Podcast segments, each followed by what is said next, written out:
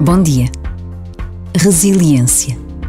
Uma palavra difícil de dizer e de assimilar. Uma palavra que nos fala de capacidades tantas vezes desconhecidas, de resistir, de inovar, de não baixar os braços. Os projetos que envolvem muitos meios precisam sempre de gente resiliente, capaz de andar para a frente, de superar dificuldades, de não desanimar perante as contrariedades e as falhas que fazem parte de tudo o que é novo e grande. Por vezes, basta a pausa de um minuto para agradecermos tudo o que temos, tudo o que fazemos a cada dia que passa. E a presença de Deus acontece no coração de uma cidade.